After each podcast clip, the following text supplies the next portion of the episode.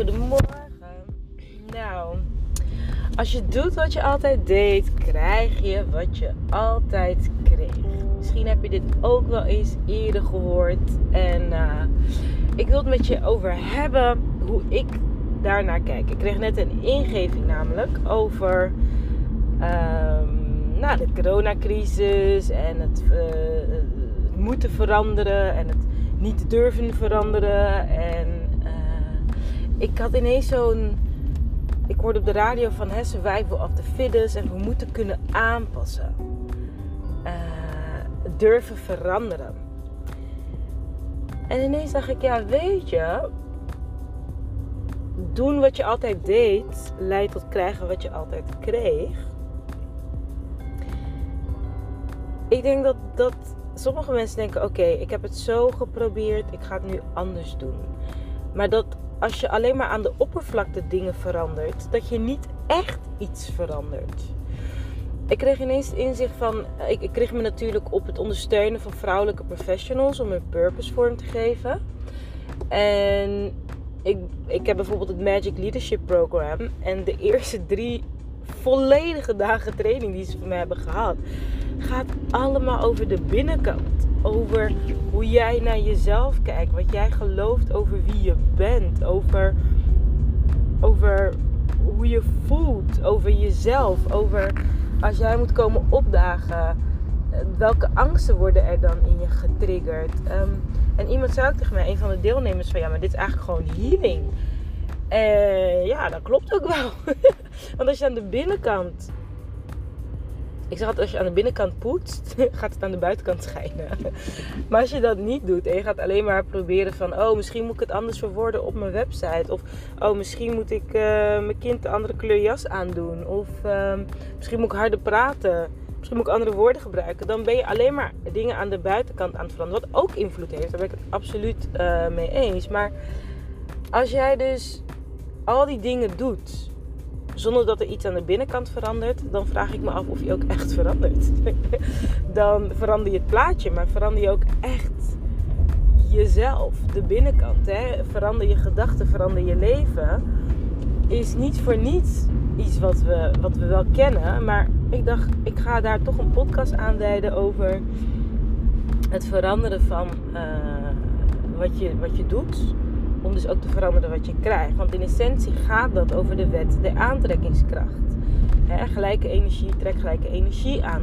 Dus als jij met gelijke energie andere handelingen doet, trek je nog steeds het gelijke aan. Als jij dus um, de energie, de, de gedachte hebt: ik ben niet goed genoeg. Ik ben niet, ik ben niet waardevol en de omstandigheden waarin die energie zich uit, is dat jij nooit tijd maakt voor jezelf. Dat jij nooit geld durft te vragen voor wat je levert. Dat jij niet durft te zeggen nee, ik kan niet of nee, ik wil niet. Um, dat je het gevoel hebt dat er niet genoeg ruimte is voor jou. Je blijft maar doordenderen. Uh, of mensen blijven maar over jou heen doordenderen. En dan ja, kan je misschien wel proberen met lieve woordjes en zo het anders te doen en het aan de, aan de buitenkant te proberen te fixen. Maar het probleem zit aan de binnenkant. Het is alsof je auto kapot is en in plaats dat je naar de monteur gaat uh, bij de garage, ga je naar de verwinkel om een andere kleur auto te maken. It doesn't make sense. Dus dan heb je aan je eigen gevoel van eigenwaarde te werken. Omdat als jij voelt dat jij die ruimte verdient, you don't take no for an answer. dan, gaat, dan is dat het resultaat. En wij proberen echt resultaten soms te krijgen op manieren dat ik. ik ik ben er, ik ben eigenlijk, ik merk dat ik er heel stil van ben geworden. Dat is voor mij een grote inzicht dat ik echt um, ik werd uitgemaakt voor de drama queen. Ik werd uitgemaakt voor uh, waanzin. Dat ik, hè? Ik leef vanuit waanzin. Ik leef in La La Land. Um, en ik ben steeds stiller geworden. Maar nu, nu, nu denk ik echt, maar volgens mij ben ik dan niet gek. Maar degene die dus een, een andere kleur auto wilt in plaats van zijn motor laat fixen, is dan, dan toch de gekke. Dan ben ik het toch niet. We moeten toch kijken van, wat is er onder de motorkap aan de hand? En dat is vaak in, in ieder geval de vrouwen die ik mag ondersteunen, is dat ik ben niet goed genoeg, ik doe het niet goed genoeg, ik ben bang om de verkeerde keuze te maken, ik ben bang om te falen, ik ben bang dat iemand boos op me wordt, ik ben bang dat het niet gaat lukken. Er zit een bepaalde angst en vanuit die angst gaan ze allemaal trucjes uithalen, maar gelijke energie trekt gelijke energie aan. Dus het is zo belangrijk om die angst aan te kijken, te erkennen, te zien en dan gaan kijken van hé, hey, maar dit is wat me werkelijk in de weg zit. Het is niet mijn man, mijn kind, mijn baas, mijn collega. Ik ben dat. Als je kan zien dat jij eigen realiteit creëert met de energie die onder jouw motorkap zit, dan weet je ook precies waar je naartoe moet gaan om nieuwe resultaten in je leven te gaan creëren. Dat, ja, deze kwam echt uit mijn thema. Dat ik dacht, ja, als je het ook niet weet, als niemand jou vertelt van joh, het zit onder je motorkap, omdat weinig mensen onder hun motorkap laten zien ja, dan is dat logisch. Dus ik hoop dat dit een beetje een eye-opener is voor jou. Of een, een motorkap-opener. Om gewoon onder je motorkap te gaan durven kijken. Van, goh, wacht eens even. Welke angst zit mij nou eigenlijk in de weg? Welke patroon komt elke keer weer de koep opsteken als ik eigenlijk uh, aan de buitenkant ruzie zit te maken? Wat is dat in mij? Wat in mij is misschien ooit veroordeeld, wat pijn heeft gedaan en iedere keer dat dat weer wordt aangeraakt, ga ik schreeuwen, snauwen of terugtrekken daar zit de transformatie. Dus als jij niet weet hoe jij onder jouw motorkap kan kijken, ik heb daar verschillende tools voor waarin je kan ondersteunen. Sowieso mijn boek. In 10 stappen ontspannen succesvol reik ik je vragen aan waarmee je dus een beetje kan sleutelen onder jouw motorkap. Uh, ook kan gaan nadenken van goh, waar is dat eigenlijk ontstaan?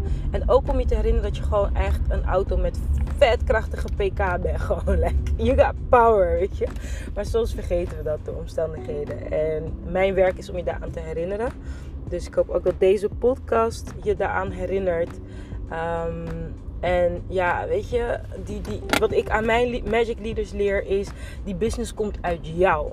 Het is niet de business die jou gaat fixen. Een gefixte jij maakt een gefixte business. En dat is zo belangrijk om echt even te durven stoppen en onder je motorkap te gaan kijken.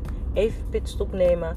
En dan ja, ga je met, met volle kracht gewoon weer verder. Met de motor dat wel doet. Anders blijf je diezelfde vervelende, moeilijke, stressvolle uh, uh, ja, druk. Hè, met het druk, gevoel van druk. Uh, rondjes rijden in je leven. Dat is toch zonde? Het is toch zonde? Nou, oké, okay, that was my preach for today. Ik ga verder met mijn auto rijden. Zoals je hoorde ben ik aan het auto rijden. En uh, ik wens je een hele mooie dag. Ik wens je een hele mooie dag. En weet, het is jouw motorkap, dus je kan het handelen. Soms voelt het heel eng om naar je angst te kijken. Don't worry, you got this. Het is je eigen motorkap, dus je kan het aan. Oké? Doei!